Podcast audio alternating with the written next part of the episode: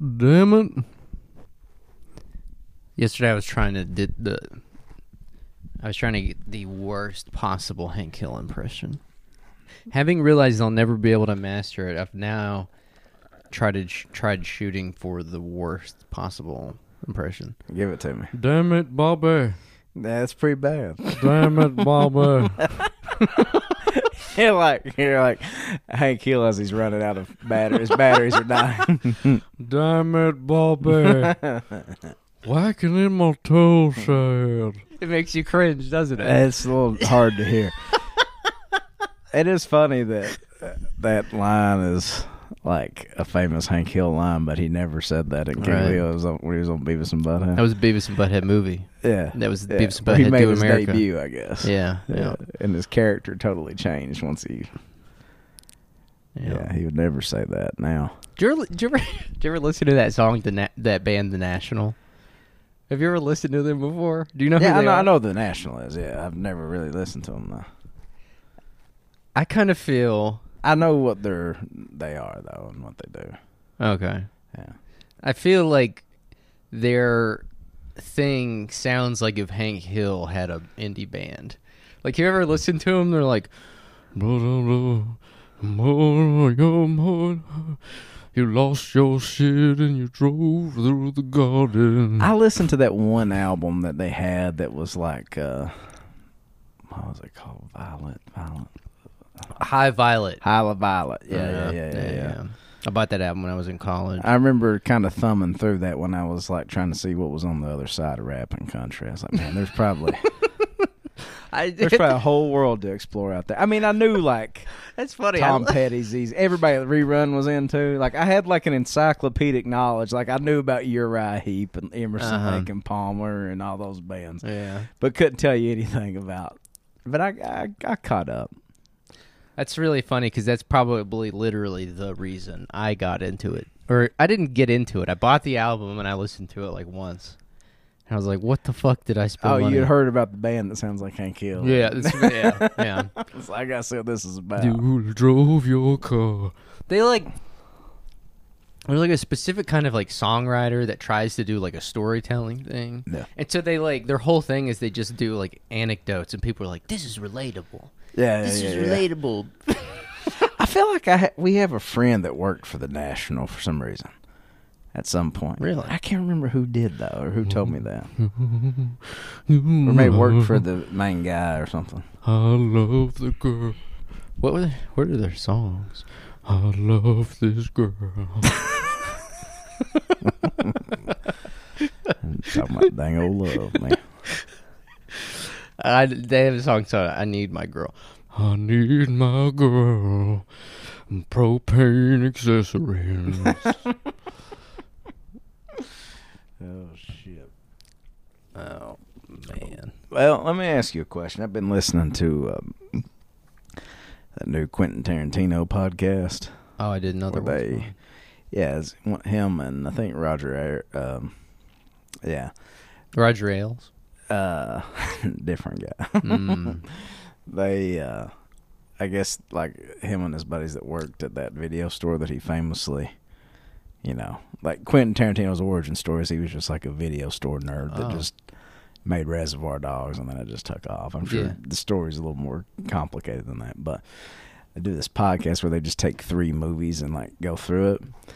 And I've just sit there thinking the whole time, how many of these movies is this motherfucker lying about having seen?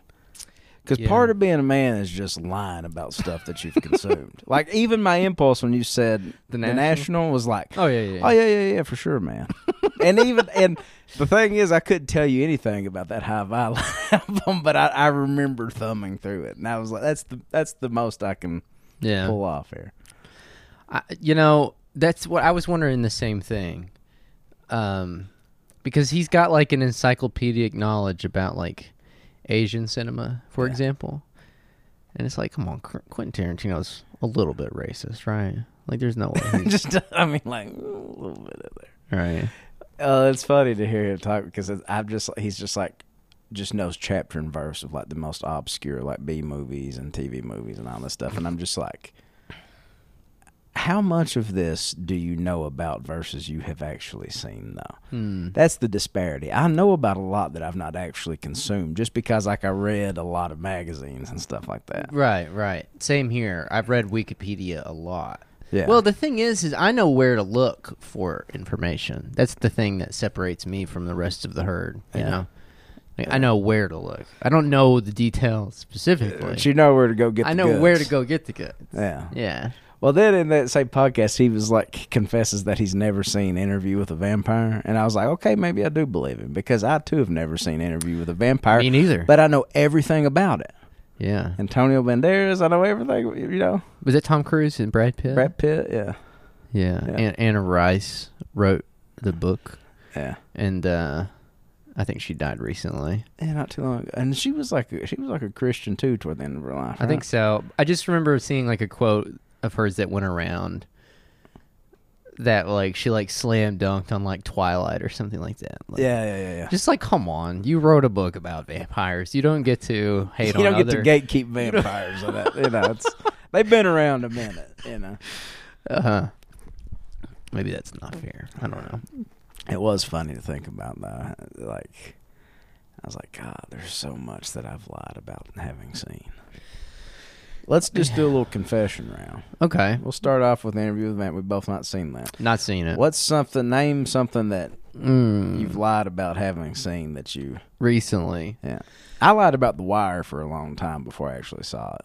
Yeah.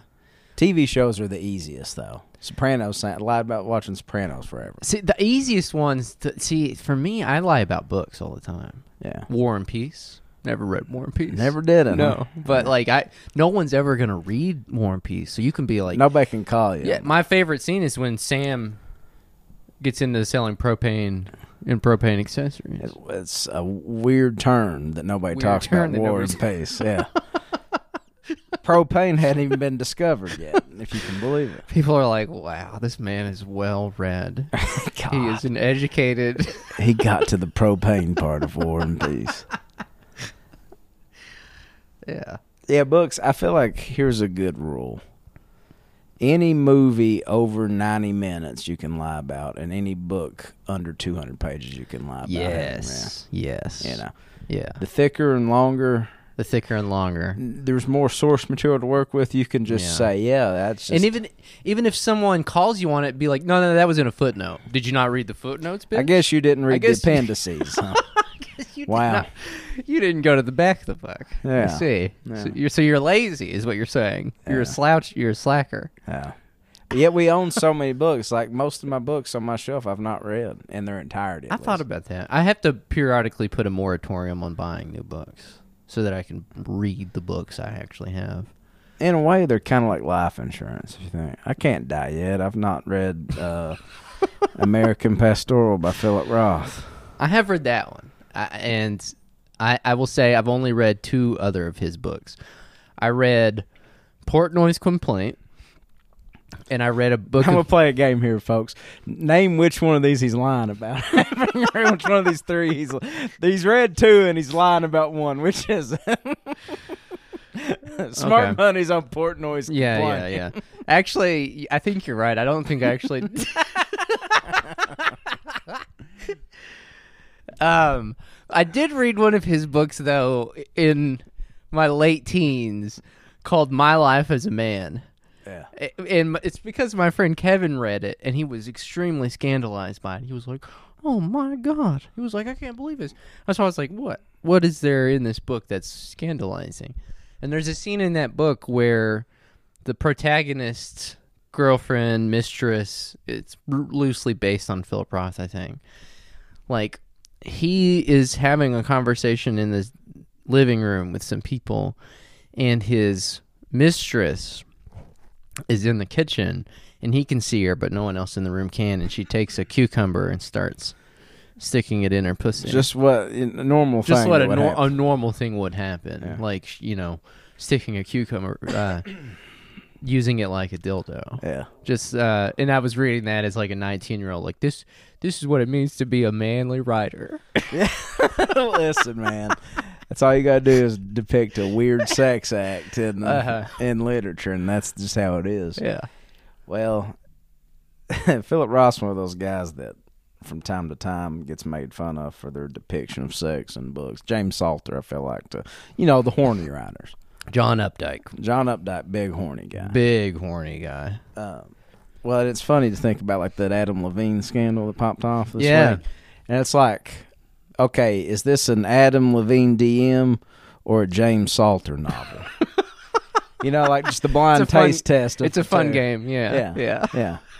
Because both can have uh, big auga humana Uh-huh. Your body is absurd. Your body. I I may need to see the booty. I love that line. I love that. Like I'm I'm I don't I don't you know I've been checking. I might need to see you the know, booty. my man thought he was getting a line off there too. Uh huh. Oh yeah. well, I will have. I do have to say that. Um, I am a little annoyed by all the people that. It's like projection. All the people that are like, "Oh, this is how white men flirt," like in the DMs, and it's like, come on, nobody is the paragon of flirting in the DMs other than James Joyce. James Joyce had it nailed. Yeah.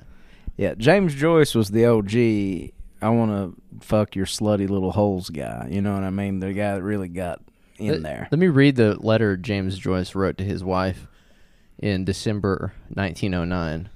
I love this. I like. I was thinking. I, the funny thing about this is, I was like, you know how there's essays that you return to, Yeah, like yeah, over yeah. the course. You like uh, favorite essays of yours that your some of your writers have written. A favorite Walker writers Percy on bourbon. I, I don't even really drink bourbon Right. anymore, but that's a good one. I Right. go back to. Or like a essay I wrote, went back to for a really long time was like that Tom Scocca essay on Smarm. Yeah, yeah, yeah, yeah. yeah. or uh, like David Foster Wallace, like any of those, like yeah. uh, on David Lynch. Another or- guy that no doubt lied about his consumption of entertainment products. yeah. Well, I don't know. Maybe apparently he used to watch watch TV for like twelve hours a day. Oh, I have no doubt he watched every TV show, but there's no chance he read War and Peace. He definitely lied about it, though. That's probably. true. I yeah, that's definitely Yeah. true. Um, but like I will Just say, imagine you and DFW and comp like, yeah. oh yeah, yeah, Oh, yeah, yeah, yeah, yeah I like yeah, that yeah. part. I like the propane The section. propane part. the propane section in War and Peace, yeah, my favorite. yeah. Uh, I go back to the James Joyce horny love letters just as often as I go back to some of my favorite written pieces. Yeah. Uh, and honestly, I go back to this more than anything. I've never read Ulysses. I've never read Finnegans Wake. Dubliners, none of them. Never read a word of Joyce or any No. of them. But I have gone back to this. Uh, to Nora, my sweet little whorish Nora. I- did as you told me, you dirty little girl, and pulled up myself off twice when I read your letter. I'm delighted to see that you do like being fucked arseways. Yes, now I can remember that night when I fucked you for so long backwards. It was the dirtiest fucking I ever gave you, darling. My, pr- my This pr- this is truly the the dirty texting of an Irishman. I like pulled off. But Pull- that's pulled not off used. Yeah, yeah, yeah. Arseways. Yeah. Pulled off. Now I can remember that the dirtiest fucking I ever gave you. My prick was stuck in you for hours, fucking in and out under your upturned rump. I felt your fat, sweaty buttocks under my belly and saw your flushed face and mad eyes. At every fuck I gave you, your shameless tongue came bursting out through your lips. And if I gave you a bigger, stronger fuck than usual, fat, dirty farts came spluttering out of your backside. They're teaching this, and they should be. It sounds like Joyce also might be one of the few hung Irishmen, along with him. Him and Colin Farrell. That's about where it ends. Liam Neeson, right? yeah. And yours truly, obviously. Willem Dafoe. um, Did you ever hear that? Willem Dafoe was so hung that Lars von Trier actually had to give him a smaller dick for Antichrist. how does that work? You put you. What do you do? I guess I gave him a CGI small cock or something. I don't know. you have to cram your massive cock into a smaller cock. I guess I, I ball it up and put it to a tiny prosthesis. oh my god. Another movie I've not seen, Antichrist. Mm, I have seen a few of his movies, Yeah. but that's not one of them. Because Melanch- Melancholia. I have seen Melancholia. I saw that one in theaters. Lied about saying it. I never saw Antichrist because I heard there was a scene on it where Uh, why am I blanking on her name? Uh, Mia Goth? No, Mia Goth is in uh, the one Nymphomaniac. No, and she's in Nymphomaniac too. Anyways, I heard there's a scene where she like beats his balls and then it comes blood, Oh yeah, yeah, yeah. and I was like, dude, I don't think I can handle that. yeah. Which get brings us to the next line in Joyce's. You had an arse full of farts that night, darling. I like an yeah, just an arse full of farts. the man was turned on by flatulence. He Seems like. was. He was. There's nothing wrong with that. and I fucked them out of you. Big fat fellows, long windy ones, quick little merry cracks, and a lot of tiny little naughty farties ending in a long gush from your hole. It is wonderful to fuck a farting woman when every fuck drives one out of her. I think I would know Nora's fart anywhere. I think I could pick hers out in a room full of farting women. It is a rather girlish noise, not like the wet, windy fart, which I imagine fat wives have. It is sudden and dry and dirty, like what a bold girl would let off in fun in a school dormitory at, at night. Hope Nora will let off no end of her farts in my face, so that I may know their smell also. Yeah, try try to beat that, Adam Levine. His were like, "Your body's absurd. Your body is a wonderland."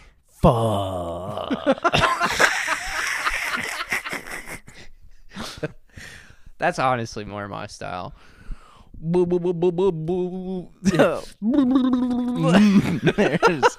my God. my God, that ass. I just love how like we've consulted we have consulted with the experts and may need to see the booty. may need to see the booty. May, um, yeah, I think I'm leaning toward going to have to see the booty. That night, Adam Levine just slid into my DM. Um, Oh boy. that's I, that's uh, yeah. I don't know. It was funny that people were like, um, other girls have come for, other women have come forward And, f- and what? saying that he's flirted with them in the DMs. Oh Jesus. Oh no. yeah, I don't know. It's uh you know. I don't know. That guy makes very bad music. I have to say that. Exceptionally bad. I just have never cared for Maroon Five. Period. really Not even, not even a little bit. Never cared about anything. not even at the very beginning when they were I don't know. I mean, I don't mind spending. That had a little. the uh, the National need to remake that. The National featuring Hank Hill.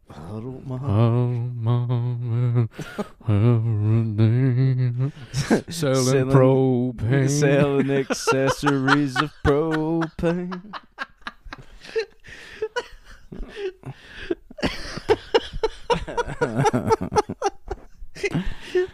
Out on the corner in the pouring rain.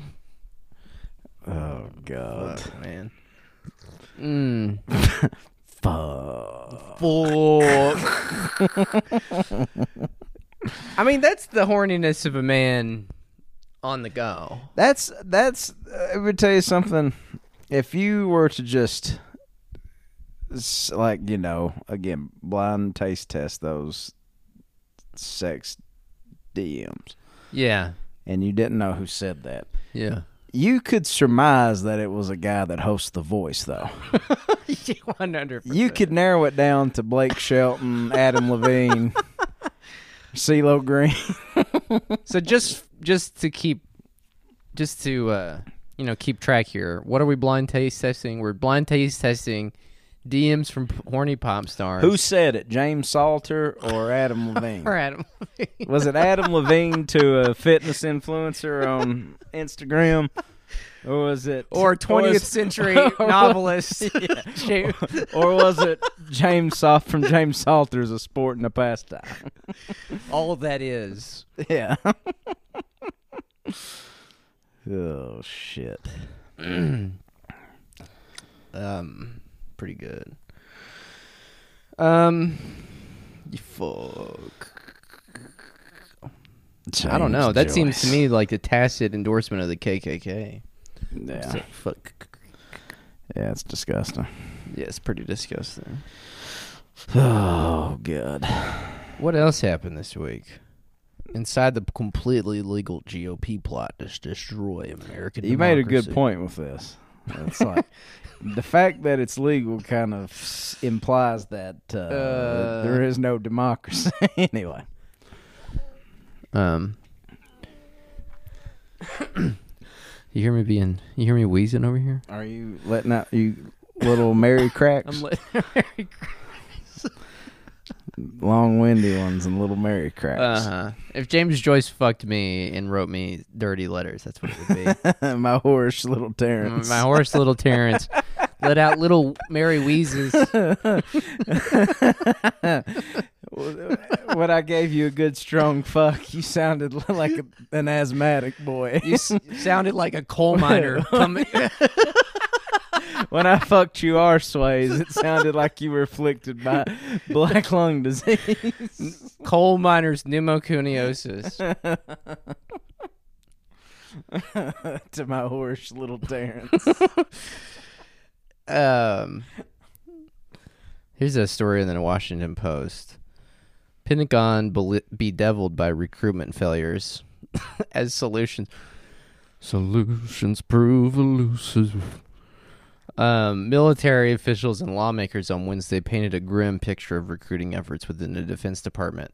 As a recent study suggests, worrisome shortfalls could grow worse if more women decline to serve over restrictive abortion laws in many Republican led states where U.S. personnel are based. Interesting. I hadn't even read past the headline. I didn't know that was the thing.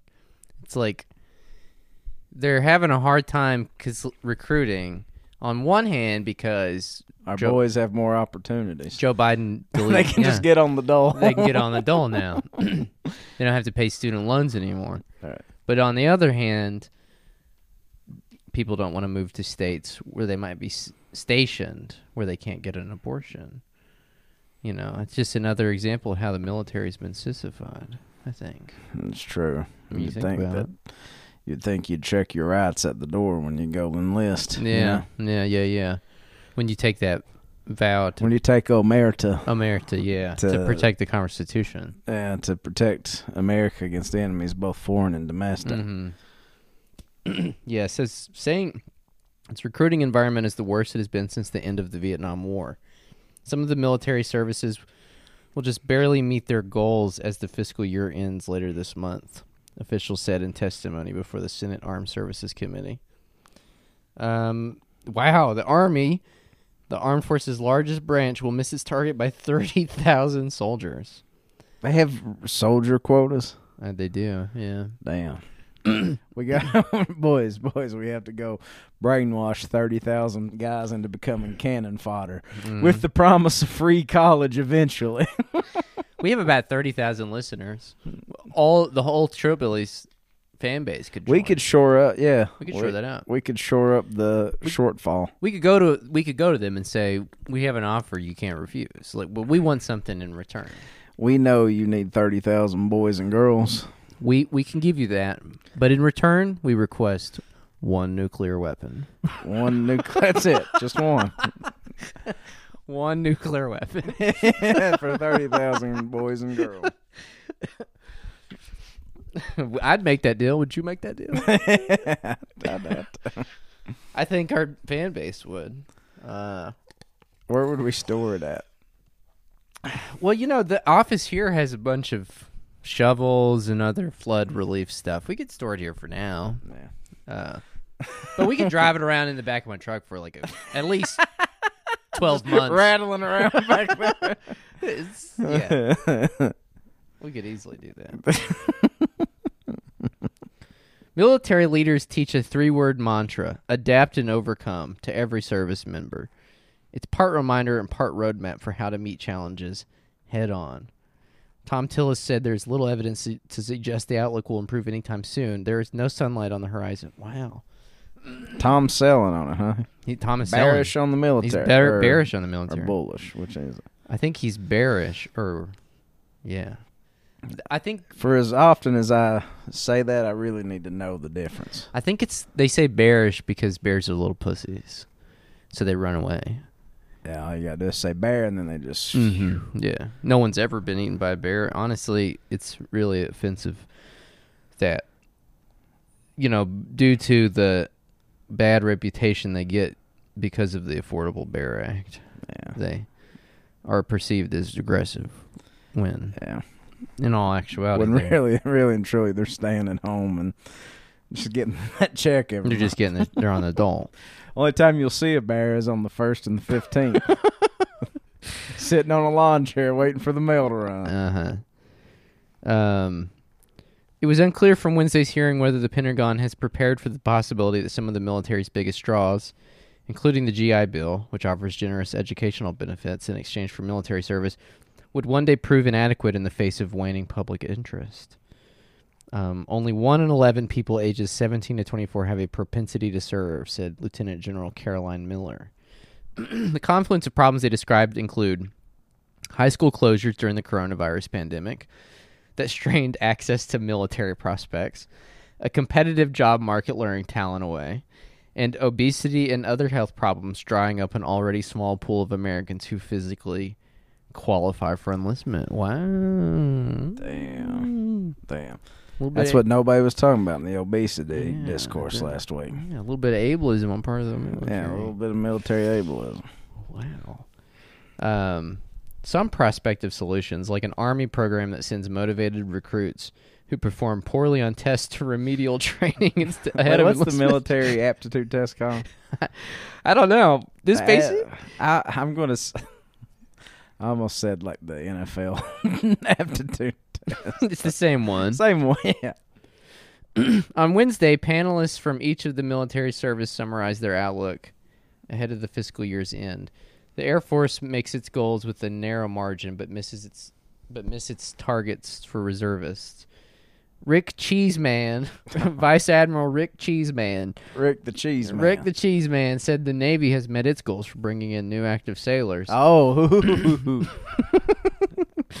yeah, now because yeah, well, it's because they've let the gays in now. That's right. That's right. And if you're gay in the military, you're going to go Navy naturally. that's right. That's right.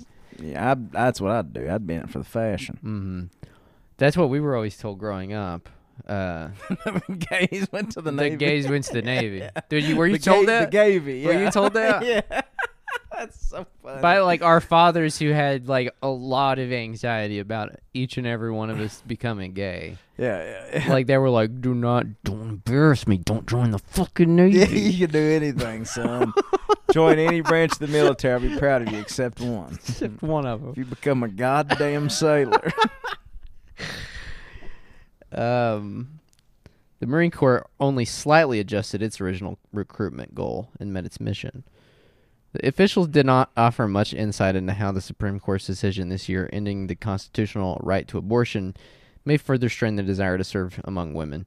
A recent, I like, okay, wh- then why earlier in the article did they mention that? I feel like there is this conservative effort, concerted effort among liberal media to try to like do a gotcha on the conservatives by being like your precious military is going to decline if you don't allow abortion when in fact like conservatives hate the military right Right, they right, they right. hate everything about america Yeah. so and you know they they think the military is like sissified now too right. so it doesn't matter i guess is the point um I don't know. A recent study by the Rand Corp said that of the 201,000 women serving on active duty in the continental U.S., about 40% are stationed in states that either have or will have the highest restrictions. Um, women already exit the service at higher rates than men, according to the Rand report. It is not unreasonable to expect that both women's propensity to serve and their subsequent retention intentions will decrease. Hmm. Semen retention. Semen retention, right, right, right. That's what we need. If we want more boys to serve, we need our boys to practice semen. no retention. busting. Yeah. No busting. No busting No, caps. no busting, none of the time. That makes a better soldier. You can bust caps, but not nuts. Right. That should be the military recruitment strategy. we we catch you nutting, you're out. Bust caps, not nuts. Yeah. Um, I don't even know if anyone says that anymore. Does anyone say bust? That was like in like the 2000s. Like racist white dudes would try to like make fun of black culture by, By being- saying bust a cap like your bust a cap, faux shizzle. Yeah, that yeah. kind oh of god, stuff. that's it, uh, you still you still hear it. It's still, uh, yeah, that's that is like kind of a subtext of certain like comedy is like white guys trying to sound black. Yeah, yeah, yeah. Oh dear. Oh my god. Oh god, that's that's hard to that's a hard to hear. Um. anyways, Elizabeth Warren chastised the panel over general statements about the problem of sexual assault. Warren said a failure to bring the numbers down can undermine interest for women to enlist and sour the career for those already in uniform. That's it's just such an insane like position. It's like we have to we have to keep abortion legal lest our military be undermined. Right, right. well, it is kind of the, like the the aggressive glue that holds this whole thing together. Larry Summers has some ideas. For God, did you? did you see that? It is. I want to see Larry Summers. I mean, it just befuddles me so much to be like, you're supposed to be this like Harvard economist. Like, I, and the sick thing is, is I used to think a guy like Larry Summers was just like evil, just like you know whatever. uh-huh. But he really, I feel like there's an authenticity to his, like, well, I don't know why this is happening. Yeah. It's like let me get straight. You've directed financial and economic policy in this country to the detriment of millions, and yet you're like it's it's almost like he's punting. You well, have you noticed how they? maybe we should read the tweet we're talking. The Yeah. we're talking about. Right? Yeah, there's uh the thread. The thread. Lawrence Summers, Nick Eberstadt's book "Men Without Work" is a searing indictment of contemporary America. It convinces me that economics cannot explain why one in seven prime men aged 25. Are you a prime man? Are you a prime man? I've never felt that way, but I'm not counting it out. Right. Go on. um, ages 25 to 54 are not working today amidst a massive labor shortage. Watch our discussion at AEI, American Enterprises. I didn't catch that the first time. most of these not most of those not working say they don't want to work. There are two vacancies for every unemployed person. All countries have structural change, but the U.S. stands out. Demand side economics won't fix this problem. My reading of the data is that increased transfer payments cannot explain the big rise in non work. There are today too few beneficiaries receiving too little for this to be the largest part of the story. This is the one that got roasted. There is some social phenomenon which I suspect explains non work, non marriage, deaths of despair, general alienation, and I suspect the rise of reactionary populism. It should be a major task of social science to understand it. well, have you noticed how It's just such. Have you noticed how in the last few years there's arisen this whole thing? You know, obviously we first documented it with like Chris Hayes, but you know the most recent iteration was Andy Beshear after the floods. Like, why is this happening? It's hmm. the same thing here. Yeah, they've everybody feels like there's this immutable force that's like pulling the strings for the to everybody's detriment, and nobody can figure out why that's happening. It is weird. They for someone for some people who are representatives of supposedly this material field of study, economics, they have like all these non-material I don't even know what his explanation for it is. I think that he's not even what what is what was his laundry list of social ills? non-work, non-marriage, deaths of despair, general alienation, and the rise of reactionary populism. Yeah, I guess some guys just can't get bitches. that's that's the only. That's I think that's yeah. That's the uh, that's the social some social force. He's It's Larry Summers. If you saw his DMs with the free hand at the market, it'd be like, fuck.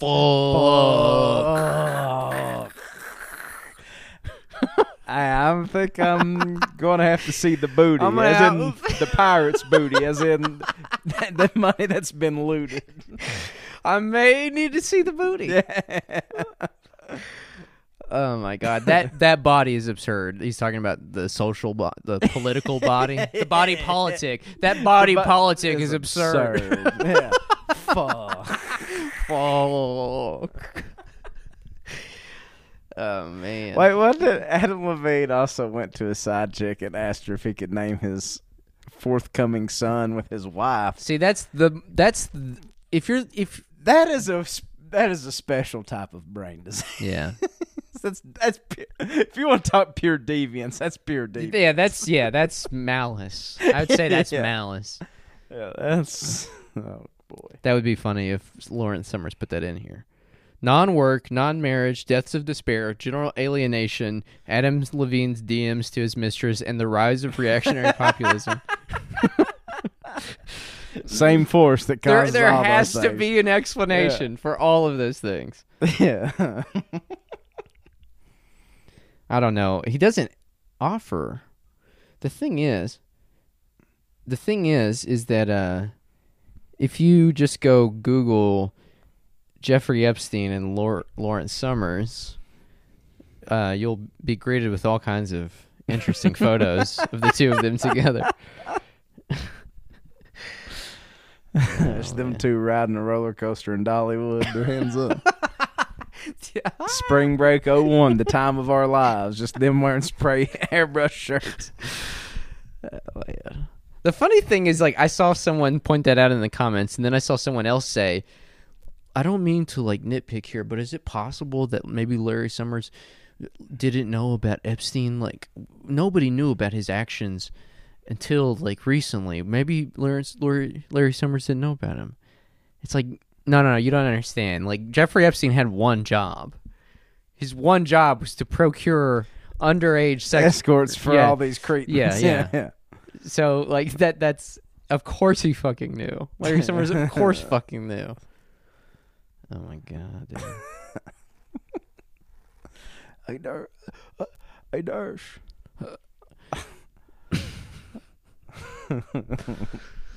No work.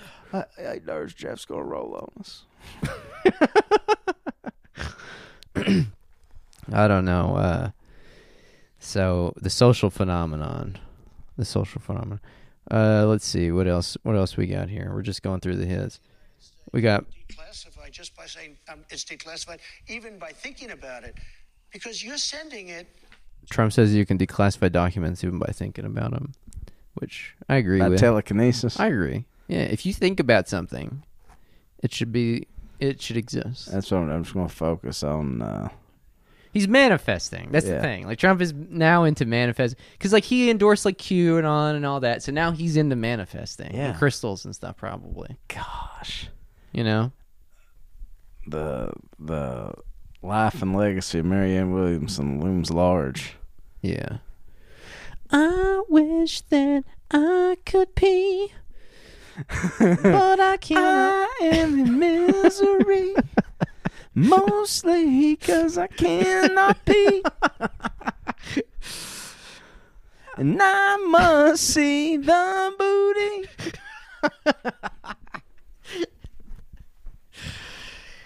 Oh fucking hell! Fucking hell. Um, I wonder if the flood relief workers downstairs could hear me reading the Joyce, the James Joyce letter. They're like, "What kind of fucked up shit is going?" No, they're like, oh man, a fellow Joyce had, huh? a fellow Dubliner upstairs. Uh, to my horse, little Terrence. Mm. the last time I gave you a good fucking, uh, it sounded as if you needed albuterol treatments afterward. Oh, fucking hell. Um, let's see what else. Privilege is in crisis. Look at our elite private schools. Um, I don't know if I Our elite private schools are having a crisis too. It might be, dude. Everything's in crisis.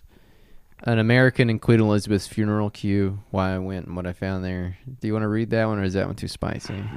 That's a little too spicy, isn't it? I'm trying to be nice. Mm. I want to be. I'm trying to be more ecumenical to the Silas Houses of the world, but he makes it so goddamn hard sometimes. It's pretty bad. Pretty bad. Um, let's see what else we got here. David Frum writing in the Atlantic, who benefits when Western museums return looted art? The repatriation of stolen objects has become a ritual of self purification through purgation, but who it really serves is less clear than it might seem. Yeah. So he's saying we should keep those war trophies. We should keep the war booty. Yeah, okay. I may need to keep the booty. I need to keep the booty. Uh huh. Uh, we do want to spread democracy, but uh, the booty, well, that, that stays. That's ours. I need to keep it. Um, I don't know what else. I, I think that, that that about covers it. Honestly, uh, you know, you know, like we were saying, but oh, then obviously there's the Brett Favre thing, which we talked about on the Patreon on Sunday. But uh, I think one crucial detail I mm-hmm. left out is it wasn't just a matter of him like not like taking money and not showing up for the speeches. They were taking it from the welfare fund. well, one thing, another detail that I didn't realize is that it wasn't just Brett Favre; it was like widespread. Oh, really? Yeah, like multiple. A motley, is, as it says here, a motley assortment of political appointees, former football stars, one-time professional re- wrestlers, business figures, and various friends of the state's former Republican governor all stand accused of pocketing or misusing money. Like that. That remember that wrestler, the Million Dollar Man? Ted DiBiase, of course. Yeah, yeah. He was Ted DiBiase. Ted got in on DiBiase. it. Ted DiBiase got in at five million dollars. He's the five million dollar He's man the now. five. Damn. Ted DiBiase got five. He got to change his whole his whole shtick. Yeah, five million dollars from the welfare fund. Uh, yeah, man. Ted DiBiase's from Mississippi. I don't- Doesn't, doesn't I- sound like that. I don't think you had to even be. this, they were just giving. They were out. just giving it away. yeah.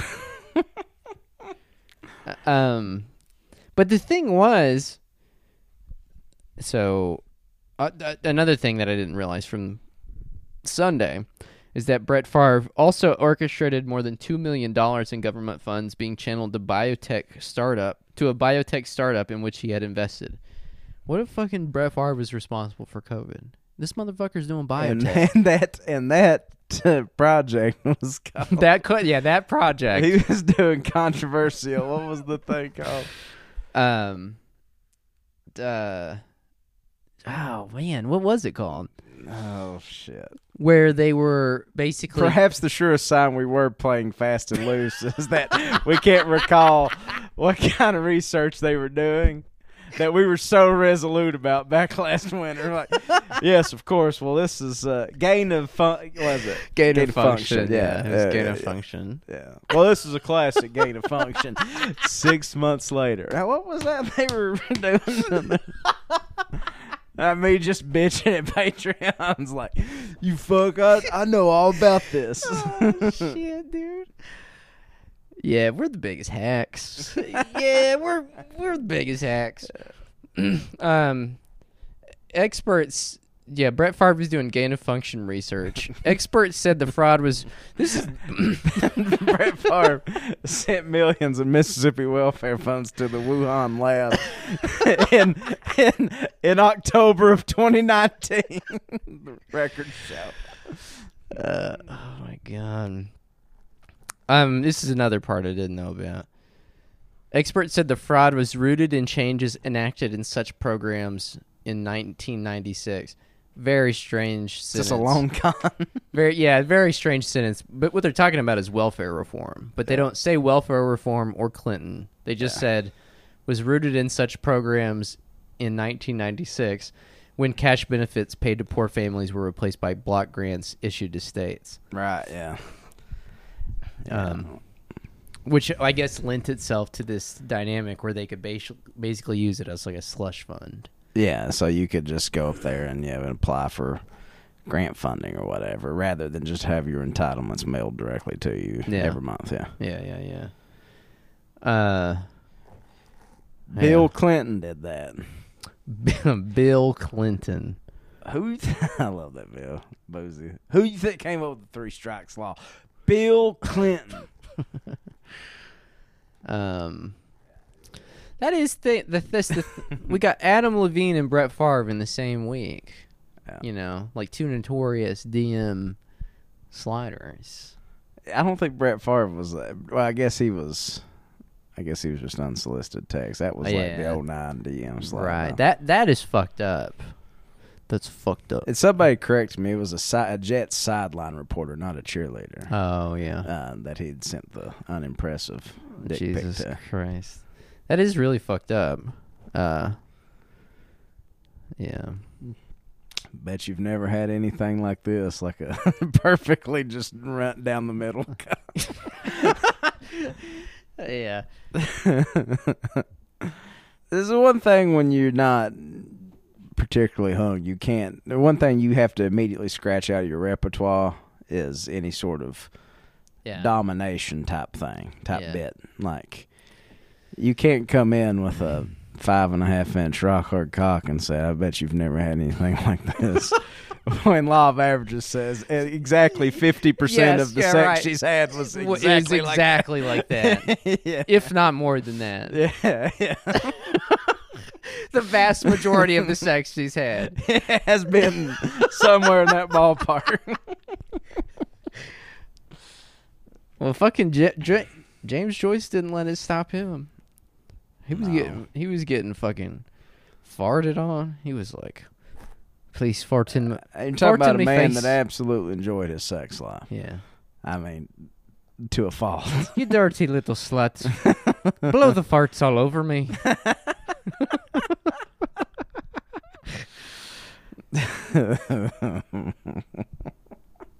Ay, ay, ay. Ay, ay, ay, ay. That's when she read the letter from the James Joyce archives about blown hearts. Oh man, I hope that there's no big national fans out there getting. I do. It's all love, you know. I'd love for somebody to get big mad at you for making fun of the national. I'm just I'm doing it from a place of love. Anytime anybody gets mad at you, you say that. Look, I'm just making fun from a place of love. It's gentle ribbing. Yeah. You just eviscerate someone. Yeah, this this fucking piece of shit. Hey, it's all It's just a good fun. General ribbing. Yeah, gentle. Um yeah, I don't know. What dude the thing is is like no one's been putting out anything good to read anymore. Like there's no fucked up articles anymore. Like what this makes Should we do the American and the Queen's Court? an American, an American Yankee, and dude, what was the Twain story? an- a Connecticut Yankee in King Arthur's Court, a Kentucky hillbilly in Queen Elizabeth's funeral procession. Um, was that the thing? Mark Twain wrote that. Was the whole idea going back in time? I think uh, again another thing that I've lied about reading. Yeah, Not I'm read a lot of Twain. I'm not read. I know the broad strokes. I know the contours. Mm. Know the characters. Don't really know the the shit. Same, same. And I'm yawning. That that's how you know it's bad. I'm yawning. Uh, that's how that's how you know you. It, it's It's time to wrap it up. That's how you know that the sugar high, like from all that fucking. Ch- the thing is, I ate a shitload of chocolate just right before we recorded. I was just a little bit- PED performance enhancing drugs. and now it's fucking wearing off. I'm struggling, man. I'm fucking struggling. Um, let's see, let's see, let's see, let's see. Uh, China is running covert operations that could seriously overwhelm us. That's in the New York Times. Oh, okay. In my three decade career with Britain's intelligence service, China was never seen as a major threat. If we lost sleep at night, it was more over the Soviet Union. Um, it's a different picture today. China has acquired global economic and diplomatic influence. Oh no, they've acquired influence. No, my God. Oh my god. Enabling covert operations that extend well beyond traditional intelligence gathering, are growing in scale and threaten to overwhelm Western security agencies. Um, let's see. The U.S. and British domestic intelligence chiefs signaled rising concern over this with an unprecedented joint news conference in July to warn of, as Mr. Wray put it, no, no relation, Um, because he spells it the fucked up way. W R A Y. Who who the fuck would spell it that way? It's an absolute pervert. Ugh. Um, as Mr. Wray put it, a breathtaking Chinese effort to steal technology and economic intelligence and to influence foreign politics in Beijing's favor. The pace was quickening, they said, with the number of MI5 investigations into suspected Chinese activity having increased sevenfold since 2018. I like the presumption of doing politics in Beijing's favor, like they're supposed to be doing something else. like they're supposed to be operating it to Beijing's Uh, detriment. you know? Right, right. right. Yeah, like that. like they frame that in American media as like this evil plot. And it's like Right. actually any state should be doing that uh, in theory. the, yeah, the, the, the notion that they would wake up every day and not do something in America's interest. is just beyond the pale. The culture of the CCP has always had a clandestine nature. But as the party has become an even more dominant force in China since President Xi took over power a decade ago, this has metastasized in state institutions. I fucking hate it when things metastasize in state institutions. yeah. Bad news, bad. It's ba- it's bad news when things a metastasize in state institutions when they b uh, gain global diplomatic influence. yeah. Let's see, do things in Beijing's favor. China can best be described as an intelligent state. Okay, that's the thing that was in this article. As an intelligence, As if we do not have like a very elaborate intelligence Yeah, apparatus. what the fuck is an intelligence state? The party views the business of acquiring and protecting secrets as an all of nation undertaking, to the point that rewards are offered to citizens for identifying possible spies, and even school children are taught to recognize threats. Holy shit! As if the United States doesn't do didn't do that all throughout like the war on terror or the war on drugs. like when we were kids, like how often did you worry about Russia and Iraq? Like it was always on my mind. Like, oh, Oh, my yeah. God, we're gonna Saddam Hussein, Saddam insane. More like it. Am I Yeah, right, class? Right. I right, my fellow children, classmates? It's more like Saddam insane, right? And then there's like, sit down. Someone hits you with a spitball in the forehead. yeah. The West cannot fire fight fire with fire, mobilizing government, society, and economic and academic systems around competition with foreign foes the way China does would betray Western values. okay, what the So fuck? let me get this straight.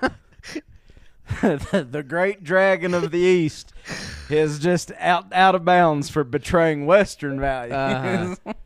I love that. Mobilizing government, society, and economic and academic systems around competition with foreign foes, the way China does, would betray Western values. As if like the entire like NGO university system regime isn't all geared towards furthering America's imperial technological you know. Meddling in any Yeah. sort of anything that's even as uh, some semblance of an egalitarian project. Um, oh wait, who even wrote this? Nigel Inkster. Oh, of course, it's a it's a British intelligence a- agent. There's Ni- only one thing a guy named Nigel Inkster was born to do, and that's to be in British intelligence. a rat. Yeah. Inkster. Or, or a Mr. Bean character. Uh huh. That's like being named Major Applewhite and think you're going to be anything but a college quarterback. Inkster. You've got James Joyce on one. Which way, Western man? James Joyce and his farts getting blown in your face, or Inkster with his Western values? Yeah. Choose wisely. Yeah.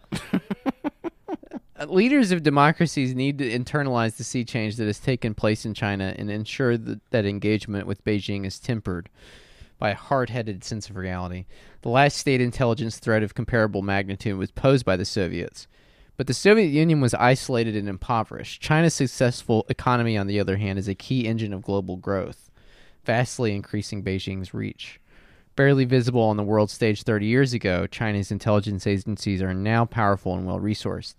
They are adept at exploiting the vulnerabilities of open societies and growing dependence on China's economy to collect vast volumes of intelligence and data. Um, much of this takes place in the cyber domain. That's right. They're cybering. they're they're, s- they're doing ASL. Yeah. Uh, Um, Want a cyber? Question mark. when it's that's the like that's literally Fuck. that's yeah i was gonna say dude like asking people on the other side of the world who were probably just other boys my age if they were gonna cyber is how i developed my game Yeah. that's you know so uh, you know i mean you can either be adam levine james joyce nigel Ing- we cut our teeth. Uh, we would all go down to the damn community college computer lab and sign in and immediately go to a chat site called The Attic. and we'd be throwing them ASLs out all day. I think Tyrone's username was Orgy Man 69. he, he was not too subtle. um, you imagine four teenage boys just sitting there like just trying to dirty chat on Mm. the computers at the community. I don't have to imagine it. It was me. I did. I was very much involved in that. I mean, I'm t- like I've said before, we were probably talking to each other. I was telling you I had strawberry blonde hair.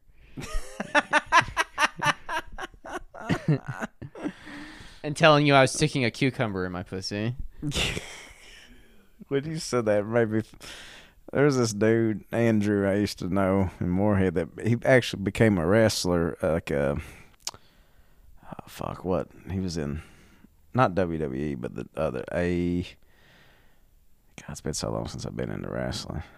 Uh, but the other big, Yeah. like what? Not WCW, I'm going to say but the other one. AEW, but I don't think- AEW, I think. Is that- right. yeah, yeah, yeah, yeah, yeah, yeah. He was like he was like the tag team champion of AEW, but at Rowan County High School, the story was that his, him and his girlfriend were doing some cucumber play, Oh, wow. and then unbeknownst to them, they left it, and they came back and their her mom, his mom or dad or somebody had chopped up the cucumber and put it in like the water for the, you know, like what do you call it? Yeah, like the, the cooler, the water yeah, cooler. yeah, whatever, or you know, or the carafe or Right, whatever. right, right. so, So that's a common thing. Wow. dicey proposition if you go to squash though, because you can get toxic squash syndrome. really, I mean, it sounds like a joke could play on toxic shock, but it really is a thing. There's so It's like some kind of fungus that can be deadly if you you're eat safe squash. if you're doing it with cucumber, Yeah, but you're playing with play fire. with fire if you go squash. You're you're right. There is cucur cucurbitacin. Um, Wait, so I guess even cucumbers are not immune. yeah, let's see. Cucurbitacin is a class of biochemical compounds that some plants, notably members of the pumpkin and gourd family, produce and which function as a defense against herbivores. Cucurbitacins are chemically classified as triper- triterpenes, formerly derived from cucurbitane, a triterpene hydrocarbon. Um, we're let's go into the let's go into the carbon chain here. Let's go into the uh, specifically from the unsaturated ver- variant cucurbit 5 or 19 never mind. Um let's see. So what does it do to you though? There there's wow there's a lot of different versions. Q cucurbitacin a cucurbitacin b all the way to Q cucurbitacin t. Um the toxicity associated with consumption of foods high in cucurbitacins is sometimes referred to as toxic squash syndrome. syndrome. In France in 2018, two women who ate soup made from bitter pumpkins became sick, involving nausea, vom- vomiting, and diarrhea, and had hair loss weeks later. Wow, dude. The squash are striking back. Yeah, I mean, why did, did Walter White not know about this? Why couldn't he just done that? Why instead of he, ricin right? So why couldn't he poisoned his enemies with squash? with a delicious pumpkin soup with a nice pumpkin bisque. So he didn't know everything, apparently. wow. Uh, wow, wow, wow. I was trying to do Mike Ehrmantraut's voice, but I can't get there. You know, Walter, you could just give him the pumpkin. you could just give him the. Jesus Christ. Ro- preheat the oven to 375. You're gonna wanna line a baking sheet. with aluminum foil. Here's what you're gonna do. Shut up. Here's what you're gonna do.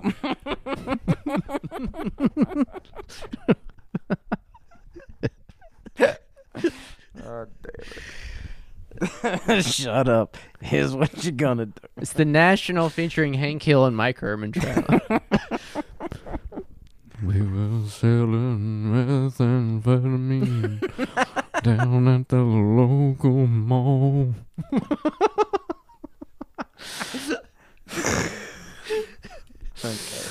We needed some chemicals only Hank Hill can provide. oh, shit.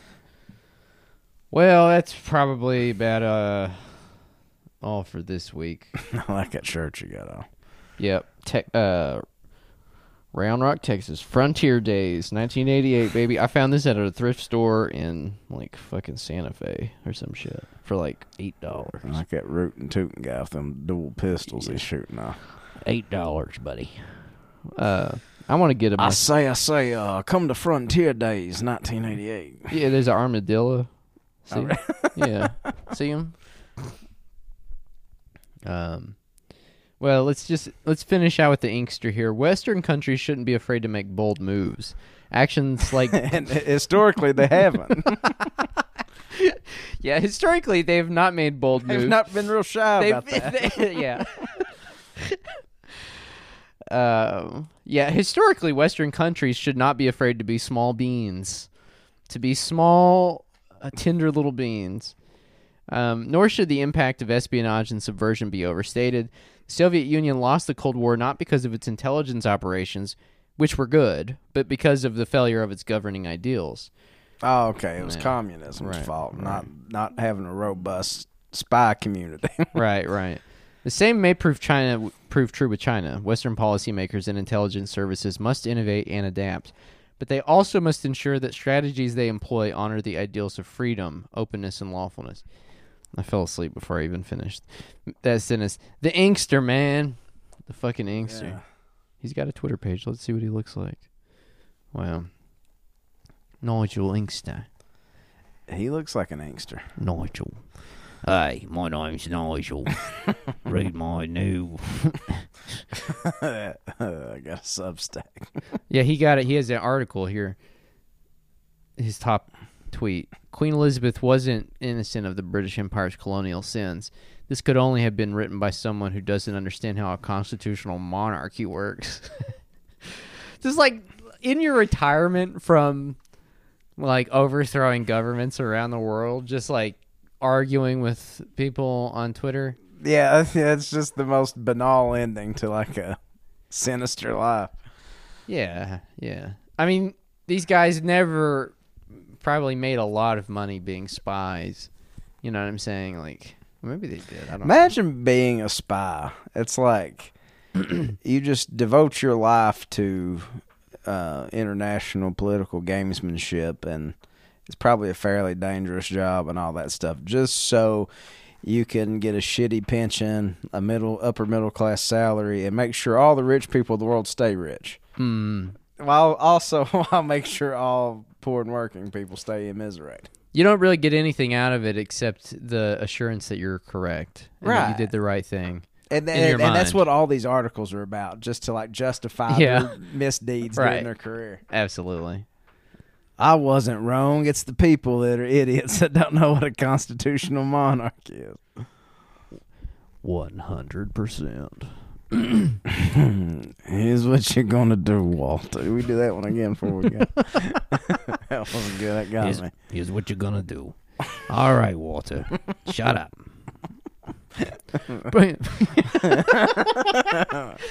You're gonna pre. You're gonna. You're gonna. You're gonna preheat the oven at 325. You're gonna spread about a tablespoon of olive oil on a cookie sheet. Get some smoked paprika, some pepper, some salt. Put some olive oil on there. You're gonna puree your pumpkins in batches. God damn it. Oh man. All right. Well, I think that about covers it for the week. Anything uh, else before you go? Any, anything else? For you, William? I think I'm. Your national doubt? Are you? Are you? No, I want to hear more Mike Ehrmantraut making poisonous pumpkins. Um, well, uh, you you would like to support us on the Patreon website? Go to PRT, PRT, Party on, Party That's on. a different site. That's a different website. Yeah. Isn't that a It's the show? party line? That was like a show. Oh, never mind. Like there was this show on E Channel that it, it was the first thing I ever jerked off to, pulled off to. The first thing I ever pulled off to was the show. it Brooke Burke. It was the show on E Channel called Wild On. Wild on. Yeah, yeah, yeah. I remember Wild on. And they used to like what it was was like they would just like go show people partying in bikinis and stuff. Yeah. And like, and that's what. Terrence used to pull off there. And like obviously you couldn't like you literally had to take what you could get cuz like you couldn't like save the video or rewind it or anything. So you were just like you just had to do it as fast as possible. you just had to pull off. that was a frustrating thing about your formative masturbatory experiences. Is like it would go to a commercial and then you'd have to like start all over. Basically, You took what you got. You took Yeah. what you could get. Yeah, totally. I mean, I saw someone say this on the TL. They were like, uh, "Shout out to who said this." I can't remember. If you said this and you want credit for it, you're not embarrassed for saying it. Let me know. They were like, "I don't find anything really." They were like, "Okay, what it was was they were like, uh, I don't find anything really inconsistent about Adam Levine's tweets with someone over the age of 30. It's like it's it the tw- the sexting may be bad, but at least they don't have porn brain. So it's like trade offs. You know what I mean? So it's like I guess that's true. Like we, you know, our brains weren't ruined by pornography access at all times. Like you, we were jerking off to Brooke Burke and Wild. Yeah, that's true. we were the good ones. We're, we are the good ones here. we I'm- made it out. We're safe. I'm looking for validation somewhere in this. Yeah, yeah. We are morally upright No. for having been exposed to technological. Having pulled off to a Sears catalog. All right. Anyways, go to Patreon, P A T R E O N dot com slash Trillbilly Workers Party. You can sign up for like 200 or some shit episodes. And uh, Always appreciated we always appreciate in it. these lean and uncertain fiscal times. These, these are lean and uncertain fiscal times. You could say that again. um, all right, we'll go sign up. Uh, we'll see you over there on Sunday. And if not, we'll see you back here next week. Thanks for listening. Bye bye.